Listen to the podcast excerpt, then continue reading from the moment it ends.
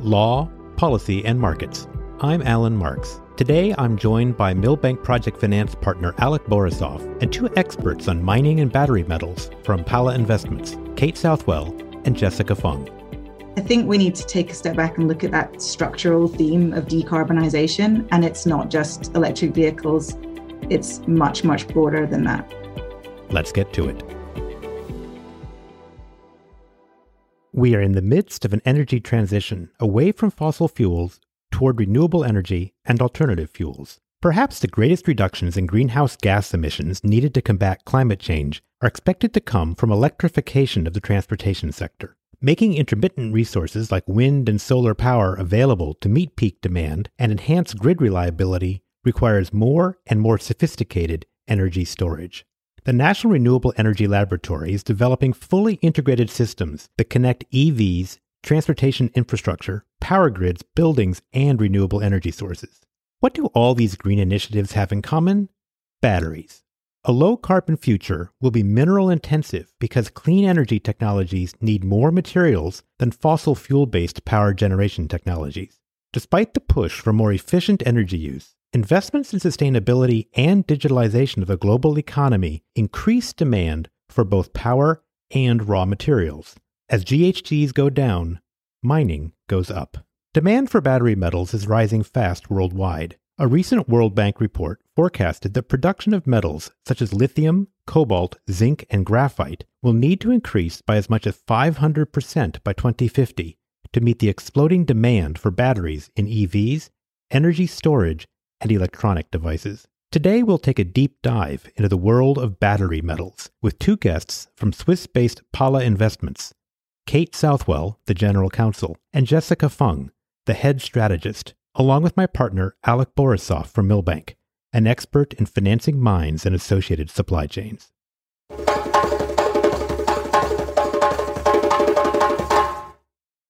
Kate, Jessica, and Alec, thanks very much for taking the time to get together today and talk about battery metals and what you're seeing in the industry. Thank you for having us. It's great to be here. Pleasure to be here. Thanks, Alan.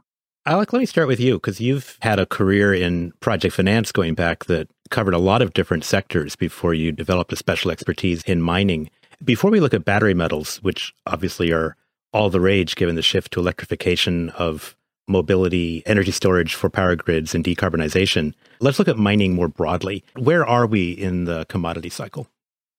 Look, the, the, commodity cycles are, are really what drive the industry, right? And I think it's one of the reasons why people have, you know, always said in order to play in this space, you have to have a strong stomach. You know, looking back over the last 10 to 15 years, it was fairly, you know, much, much slower. The number of deals happening were much lower. The number of restructurings and refinancings were much higher that trend has changed. And even as recently as the beginning of this year, there has been a huge surge in, in the battery metals market. And that's coinciding with a increase as well in sort of the traditional mining space.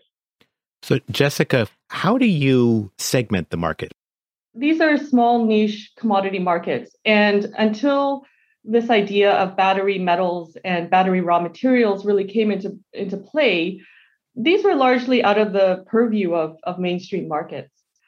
Now we are starting to see a lot more interest in them. And what this has done is, as Alec mentioned, it drove a lot of volatility over the last five years.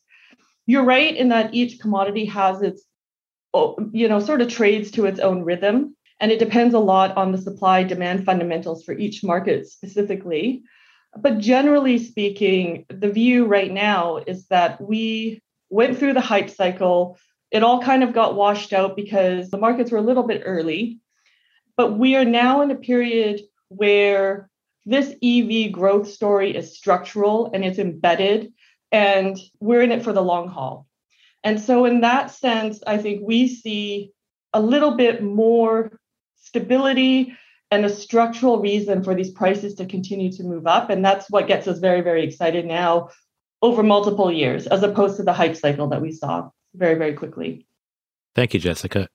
Kate, obviously, this is a global industry. If we look at the geography, lots of ink has been spilled about the DRC, the fact that so much of the world's cobalt currently is mined in the Democratic Republic of the Congo, and the conflicts there and the political unrest and violence has been a challenge, hence conflicts metals uh, regulation, and also the large role of China is both in mining and in processing of these. You've got a footprint in a lots of other places too, you know, from Nevada to Canada and elsewhere. How do you see the geography of sources for battery metals changing over the next, say, decade?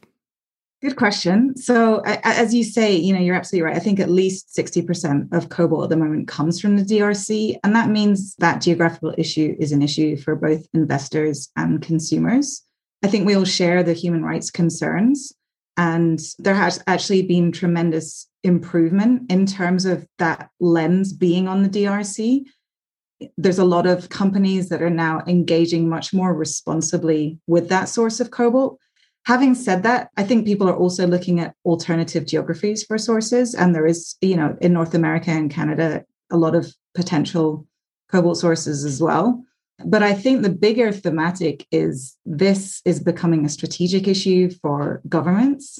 And many governments are already recognizing that, you know, their inability to source these materials will become, you know, a massive issue if it's not already. And so that's driving trends like governments blocking deals in certain strategic commodities. And, you know, particularly in the European Union, an increased focus on how we build sustainable supply chain that includes the raw materials in that geography and the processing and the technology required for that. So, so that is a massive structural thematic beyond the sourcing, which I think we all understand can't necessarily, we can't change where these deposits sit. But I think people are starting to think outside the box, particularly as Jessica says, you know, to the medium and long term and where the future supplies of these materials are. Yeah. And if you look at the risk and supply chain uh, or supply sec- chain security in particular, is certainly a hot topic politically as well as economically. Alec, for lenders providing debt for either development of mines, development of processing facilities. We see it also, you know, a, apart from mining, all the way down the chain into EV charging stations and battery plants for uh, car manufacturers, fixed energy storage, and the rest. How do you see that supply chain risk affecting the availability or terms of, of debt for the mining projects in particular? It's a good question. I think you know there's kind of two pieces to that. One is you know how the banks and, and finance providers actually look to these risks, risks of repayment, you know, reputational risks for being involved with with challenging projects and challenging locations, uh, market risk, obviously, if the project can't be offloaded, and that's one piece of the discussion. The other piece of the discussion, of course, is when we talk about finance providers, we're talking about a very different snapshot of what a finance provider is, right? And and so on the one hand, you've got sort of the traditional, you know, banks, right? You've got commercial banks, you've got agency lenders, the typical senior debt, you know, concept.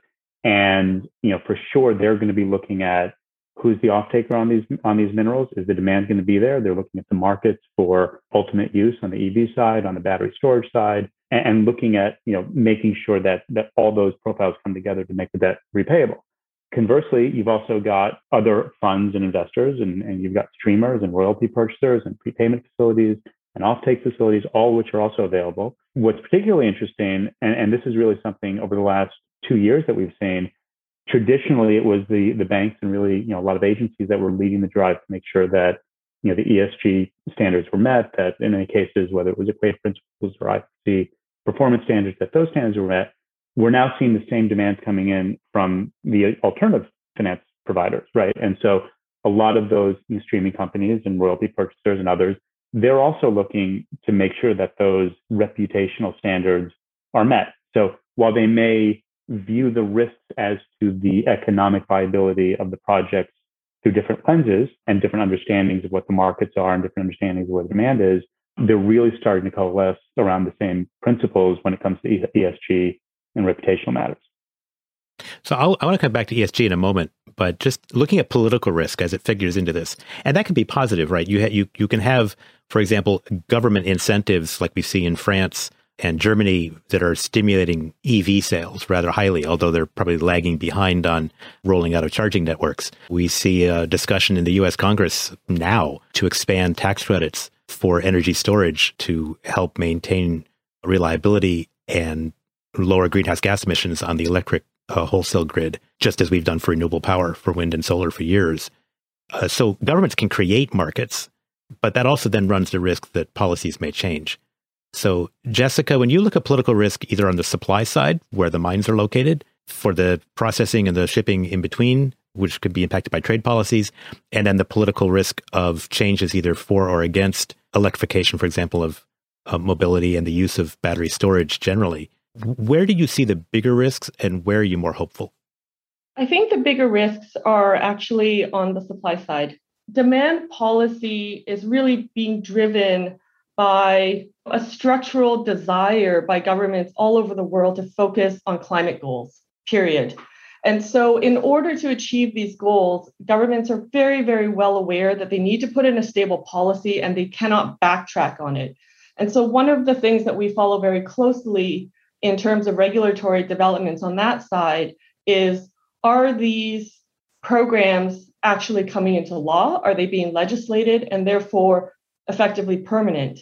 And so, one of the most effective ones we've seen recently is in the EU, where the government had set average emission standards for all the OEMs to meet starting in 2020 and this was announced you know a number of years before so that the automakers had time to try to achieve this because it was enshrined in law this was not something that was going to change although there was a little bit of a delay of believing that it was actually going to happen and believing that the OEMs could achieve it guess what last year almost every single OEM managed to almost achieve the emission targets which were viewed as unachievable only a few years ago. So this is what we need to see on the demand side and we are seeing it which is why there is quite a bit of comfort that these kinds of targets are being set and they need to be met. And so the risk is actually on the supply side where we are seeing to Kate's point and and to your point earlier Alan, we are seeing these types of battery metals being you know the growth in supply is located in jurisdictions where it's very very tough to have certainty in terms of regulations and rule of law yeah that raises a lot of really good issues i wonder kate if you could maybe share your thoughts too on this bigger question people step back and they say well gee we we want to be clean and green so we're going to go out we're going to buy an ev we're going to buy an electric car and it's going to have a battery in it and they don't give a lot of thought to the fact that there is a whole chain before that where metals have to be extracted, they have to be processed. There is a carbon footprint associated with that. There are emissions uh, and and and uh, wastewater, air emissions issues around that. There are issues about recyclability versus waste creation at the end of the supply chain after the battery or the car that it's in has served its useful life, and how not just possible it is, but how economic it is to recycle and reuse. How clean is an electric car?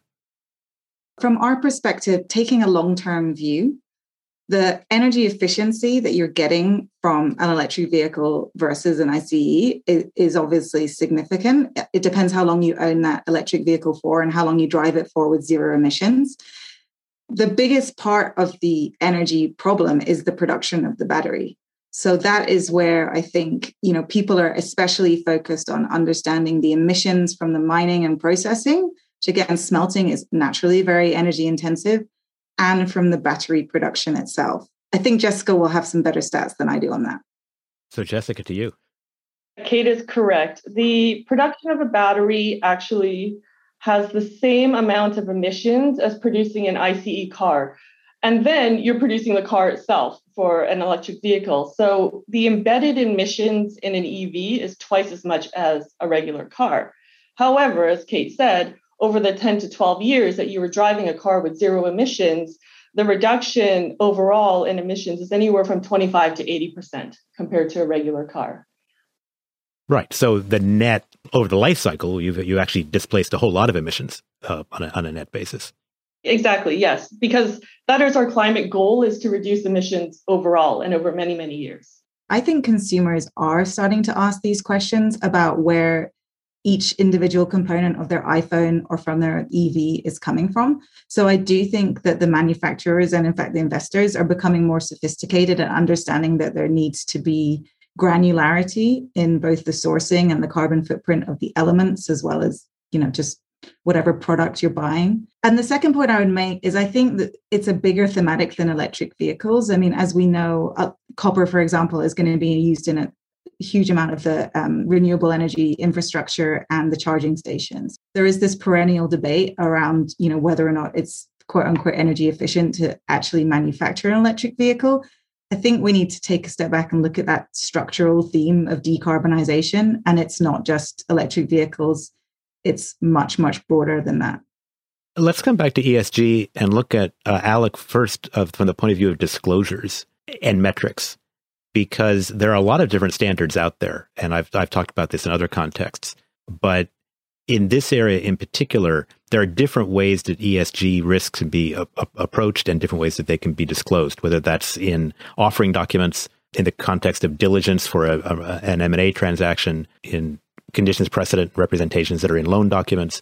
Uh, how are you seeing ESG metrics evolve? Are they still very scattered, or are we going to start to see more consistency in how those topics are approached, especially on the environmental side? We'll stay with that for a moment, and then I do want to come back to the social and governance pieces too when you look back sort of, you know, historically over, you know, as, as to how these types of projects used to get funded, what sort of standards would be applied by banks and, and you know, finance providers that were looking at these markets, they would try to look as much as possible to local standards. I think way back it was it was probably a hope that if we pass local standards, that's going to be enough, and you know, a tick the box kind of thing to say, hey, we're compliant with local laws, so that should be enough that's obviously evolved a lot. And the standardization of what these institutions are really looking at, what the finance side of the deal is really guided. As I mentioned before, you've got things like Equator principles, which, which banks have, have coalesced around. You've got IFC principles, you've got sectoral guidance, mining uh, in particular. All of these pieces influence what, what the expectations are. You have traditional mining jurisdictions that have gotten a lot more diligent domestically about setting up sort of world class types of standards that can be relied on you know, by, by these institutions. You start getting into other questions about the, the SG piece of the puzzle. I'll, I'll let you ask that question separately if you want. Yeah, so, so let's let's look at the SG piece of the puzzle. And Kate, I know in your acquisitions, you know, the M and A is obviously a big part of what you do. Some of the companies you're buying may or may not have practices that either you wish to emulate across your other companies or that you kind of want to change because they're not so good once you invest. You mentioned before in the context of DRC and mines issues around labor. I'm going to talk about you know workforce development because certainly that is a an issue. And on the governance side, I think you know looking at uh, diversity is important. I mean, obviously there's lots of geographic diversity in the industry to begin with because it's global. Witness this discussion. We're all from different places too, different countries. But you know, gender diversity in the mining sector, especially when it comes to corporate boards, is something where there's been a lot of change in the last few years but maybe not enough, and maybe more, you know, is, is to come. How do you see that playing out? Where are we, and what more needs to be done? I guess there's a couple of different points. I mean, one is the the value of being a turnaround specialist, which is something that we do look for. So we're not always looking for the ESG stars. I think if you can see a company that has great ESG potential and there's value that we can add by helping them on that road, particularly on the on the um, S and G sides, weirdly mining is one of those sectors that actually on the e and s i think they've been historically pretty good i mean mining projects need to go through a very robust environmental process to get their permits and they've also been talking about the social license to operate engagement with communities and the labor issues that you mentioned for a while because as we've seen particularly on the supply side you know labor issues are actually driving markets at the moment where there's strikes and unrest particularly in south america they're having a big impact on on the markets right now so I think mining companies are acutely aware of the E and the S. I think on the G there is room for improvement. I mean, there's room for improvement, frankly, across across the, the board. But um, I think on the G, people are starting to get more focused on on governance and, as you say, board competencies and, and diversity, and seeing that more as a business resilience issue. I mean, we've seen that through COVID, and frankly, through through governments that have um, done well through COVID, It's been widely reported to be quite frequently led by, by women. But also, I think it's important to start linking management KPIs to more, you know, tangible ESG metrics, particularly climate change, and that will be a real focus for us going forward. So, where is the the company tracking on a governance perspective now, and what improvements can we help them go through that we think will really build that business resilience that will get us through whatever this current cycle is and and well beyond? Because mining, unfortunately, you know has always been a bit of a short term industry and, and it will always be cyclical but i think mining companies are starting to see that beyond the life of the resource they have a responsibility to build a business that benefits you know the communities and the countries that they're located in. And i think that's a hugely positive development. So jessica a lot of this question is how nimble can can mining companies be And on the one hand, there's reactions to things that happen, sudden changes in markets and prices, new policies. We've talked about some of those things. Another is technology. China has talked about technologies for lithium based batteries that do not include cobalt in the cathode. That there's there are other alternatives people have talked about with sodium. How, how do you approach this question of better being proactive versus being reactive and how nimble companies can be to address the resilience and the sustainability concerns and markets? So, unfortunately, I think mining companies have to be a bit reactionary because the materials that OEMs and battery manufacturers decide to use is based on their R&D. It's not based on talking to a mining company about whether or not they've got a project in XYZ commodity. It is driven by the R&D of the OEM who is trying to deliver a safe, long-range, good-looking products. So Unfortunately, mining companies are not able to be particularly proactive from that front in terms of selecting what commodities they decide that they want to find deposits or, or develop. Unfortunately, for the OEMs who are making these decisions, mining companies take years to develop a deposit and requires a lot of financing, which needs long line of sight for demand for that commodity. And so this is always the, the balancing act that, that we have to deal with. I think, therefore, mining companies can't react very, very quickly because it does take years to develop these deposits. And you know, the OEMs are starting to realize now, particularly with batteries, because these are very small niche markets where they're trying to find raw materials and realizing that they're hitting a bit of a sustainability wall here. They weren't quite prepared for how tight these markets were going to be as they went on for their ambition. They're starting to realize that they need to have better communication with the upstream. So we are starting to see a lot of research and development come out, for example, as you mentioned, on removing cobalt from the battery. That is one area that gets a lot of headlines. But the reality is on the technology front that you need the cobalt in the battery to stabilize the nickel. Otherwise, the nickel runs too hot, you break the battery, thermal runaway, battery explosion, right? this is kind of what happens in the end. So while I think it's a nice idea, and then the OEMs look at this and say, we just need more nickel. And then we have to get nervous about nickel. The reality is, is they have not really thought about actually there could be a tightness in the nickel market. It's not overly abundant. And you also at the same time can't just r&d cobalt out of the battery tomorrow. And so it is a bit of a give and take i have to say. The miners tend to be on the short end of the stick because you know they are beholden to the technology that is being developed but at the same time this is very very new for oems to have to actually think about the upstream. This is not something that they've had to deal with before. So we're seeing a little bit not tension but we're seeing a little bit of interesting dynamics that are happening here that we've we've never seen before. But typically the miners are beholden to the technology unfortunately.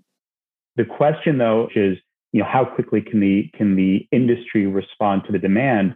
This is a very demand driven rise in in markets right now and there are certain well-placed companies that do have the access to the assets that they are able to you know, turn things back on. Obviously, it's not an overnight process, but you know they can move things fairly quickly. Certainly, we're seeing you know the demand from the finance side of this equation saying we want to get involved in these projects. A, it's good business to be loaning money out because that's what we do, and B, it's great business to be associated with projects that are affiliated with this sort of green trend. And the jump from the hype cycle to the real cycle, and is this going to be a super cycle question? That's really the question for the next couple of years. As just said, you're not going to change the technologies overnight.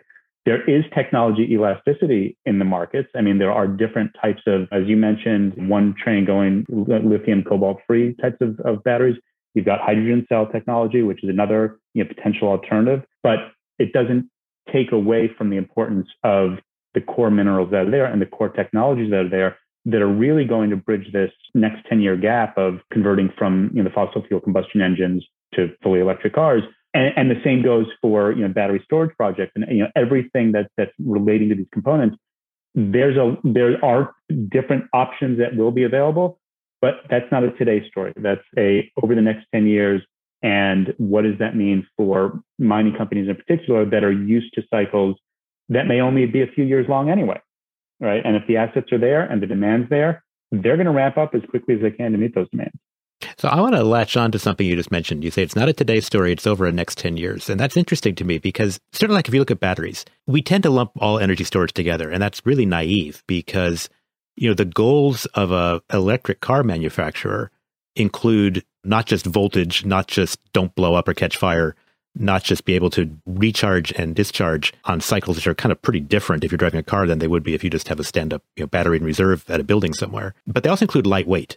And that lightweight advantage, for example, for lithium ion batteries is significant. I mean, you can, if you take out your old lead acid battery from your car and put in a lithium ion one, assuming the coating works, you're going to save 50 pounds right there. And there's other issues, you know, around operations, but that's significant for a car and for performance and, and, and efficiency. If you're trying to do a battery storage plant that's stationary, it's going to be backup for a building or it's going to be a part of a microgrid. Maybe it's providing support for intermittent resources like wind and solar so that you can use, you know, shift the time and use arbitrage to have that power available elsewhere. Weight is not your concern. That can be heavy. It maybe even can take up a lot of space, but you certainly have other questions about its performance over time and will it degrade? Will it maintain the same capacity? Uh, how quickly can it react? Those are all different concerns and they require different metals, different inputs. So, Kate, when you're looking at markets, how much time are you spending segmenting the technologies of downstream, you know, users of these metals versus just overall looking at it as a commodity? Yeah, I mean, as a business, we look at the entire supply chain. So we look at, you know, both upstream, but also what's happening across the value chain. So on the processing side, there are tremendous technology companies, mining services companies, AI developments that are all massively improving things like efficiency, energy efficiency, water use, etc. So I think we'd be remiss if we were only looking, you know, upstream.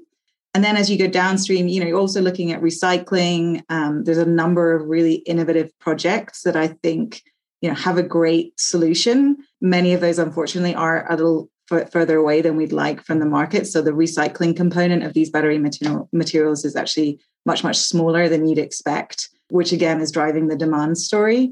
But you're absolutely right. I mean, I think it's a it's a very sophisticated value chain that's also changing tremendously quickly. And it's and it's something that you know people are struggling to understand how this structural change can can be taking off and impacting businesses that you know previously made sense simply won't make sense in a couple of years.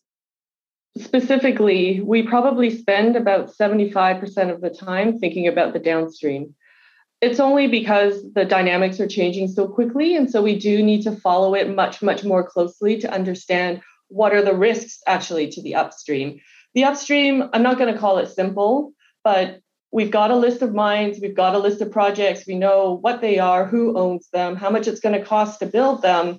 And so really what changes the picture a lot is, is the downstream. So we spend probably 75% of our time understanding what's going to happen there and trying to anticipate. So let's look at the future. And again, this comes down to the not the today issue, the 10 year issue, but trend acceleration, kind of a buzzword, right? There are a lot of things that are happening much more quickly than we expected. And I think some of the resets and changes in energy usage uh, coming out of the pandemic, which will differ, I'm sure, but you know, in different countries and between emerging markets and developed markets too. Are there trends that you see that will impact your business more quickly or differently than you might have projected if I'd have asked you that question two years ago? I think what COVID has done personally is just accelerated what we were probably expecting to see in five years' time to, you know, potentially this year or next year.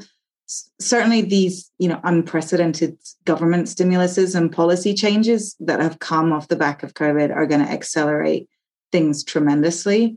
So that that creates opportunity it's a tricky one because obviously you can't predict the future and if, if we know anything now it's that there's volatility and we need to again build resilience into the companies that we invest in so that they can survive through the next cycle and the next event that we all don't know what what it is but it's happening next year yeah. Thanks, Kate. Jessica? Yeah, I'd say that trend acceleration is really about thinking in one to two year clips and oh we thought that that was going to happen probably by 2025 looks like it'll get pulled forward by a couple of years what, what does that mean that's my very analytical way of thinking about trend acceleration but w- what we tend to do as well is take a step back and just look at the world and understand that this is an undercurrent that has been happening for 30 years now. In 2005, we saw we had the Kyoto Protocol. In 2015, it was the Paris Agreement. This is this is not new. And it's the same thing when we look at, you know, different parts of the world and think about is there trend acceleration there or is this just a bigger part of the of the undercurrent that has already been happening? And when we can look at it like that it's easier for us to take a bit of a breath and just say okay where do we really see for example a super cycle going? And what are the structural trends that are driving this? Who is going to benefit from this going forward is it different than the last cycle? So that's that's really what we do is we take a step back we understand these multi-decade currents. And then if things are shifting year to year then obviously we have to adapt but we're always making sure that we're not just falling into the momentum and following the hype up. We are really understanding all the structural changes that are happening. That's good. Thank you. And alec when you look at the same question uh, of the future from the perspective of capital and capital sources. How do you see that evolving? I think the answer is the capital is going to follow where the markets are. Right? I mean, they, it's, it's, always it's always you know the, the, money wants to follow where it can where it can make the money, and these are trends that have been going on you know for a long time. And if you look back you know historically over sort of major market shifts that have occurred over the last 15, 20 years. But you're looking at markets that evolved from LNG imports being the future of US energy security to wind and solar being fringe industries that were, you know, just going to be you know, something to shale gas to EV cars that actually were fun to look at and kind of almost fun to drive and didn't blow up. Not that they were, but those are trends that evolve. And so, where's the capital going to be? Well, what, what's interesting here is you see companies and end producers and investors that historically may have said mining is is something we can't even think about. That's you know it's a dirty industry. It happens over there. It's you know something that's very you know potentially controversial. It's not going to look good on our publicity statements.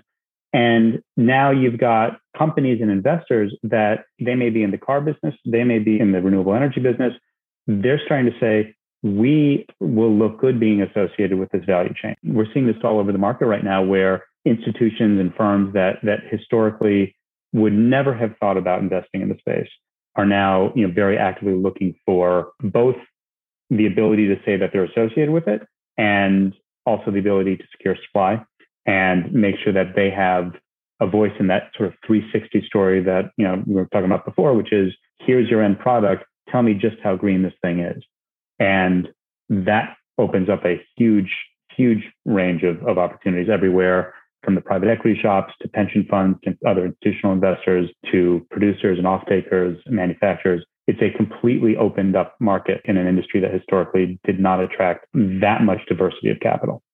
And, and Kate, when you look at, you've been a general counsel of a private equity investor in this, you're a director of a TSX listed publicly traded mining company. How do you see the diversity or the mix of capital sources evolving for mining companies, especially in this niche of battery metals? Well, I mean, thankfully, as Alex says, there's a tremendous range of options available in the sector now, from you know traditional corporate debt and project finance to streams and other you know really innovative financial products. The focus, I think, really is on sustainable finance, and people are being a bit more creative about linking their loans to you know ESG metrics to make sure that that that financing will tick the boxes that Alex mentions and you know give them the certainty that the funds are being earmarked for a specific purpose and and the company itself has a sustainable strategy. So, you know, I think thankfully we're in a slightly frothy market when you look at some of the the more recent transactions, but the inflow of capital, you know, really demonstrates that this is a sector that's here to stay. And I mean, as we know, sustainable finance isn't going anywhere, and people are working towards the SDGs that, you know, we've got still got nine years to go. So I think while there's certainly a lot of uncertainty, there's also people who are building for resilience at least for the next, you know, five to 10 years, which is very, very encouraging for the sector. Good. Well, thank you. This has been a terrific conversation. I really appreciate it, Kate, Jessica, and Alec. So thanks for taking the time. Pleasure. Thank you for having us. Thanks for having us. Thanks, Alan. Thank you for joining us on another episode of Law, Policy, and Markets Milbank Conversations. Follow us on your favorite podcast platform and learn more at milbank.com.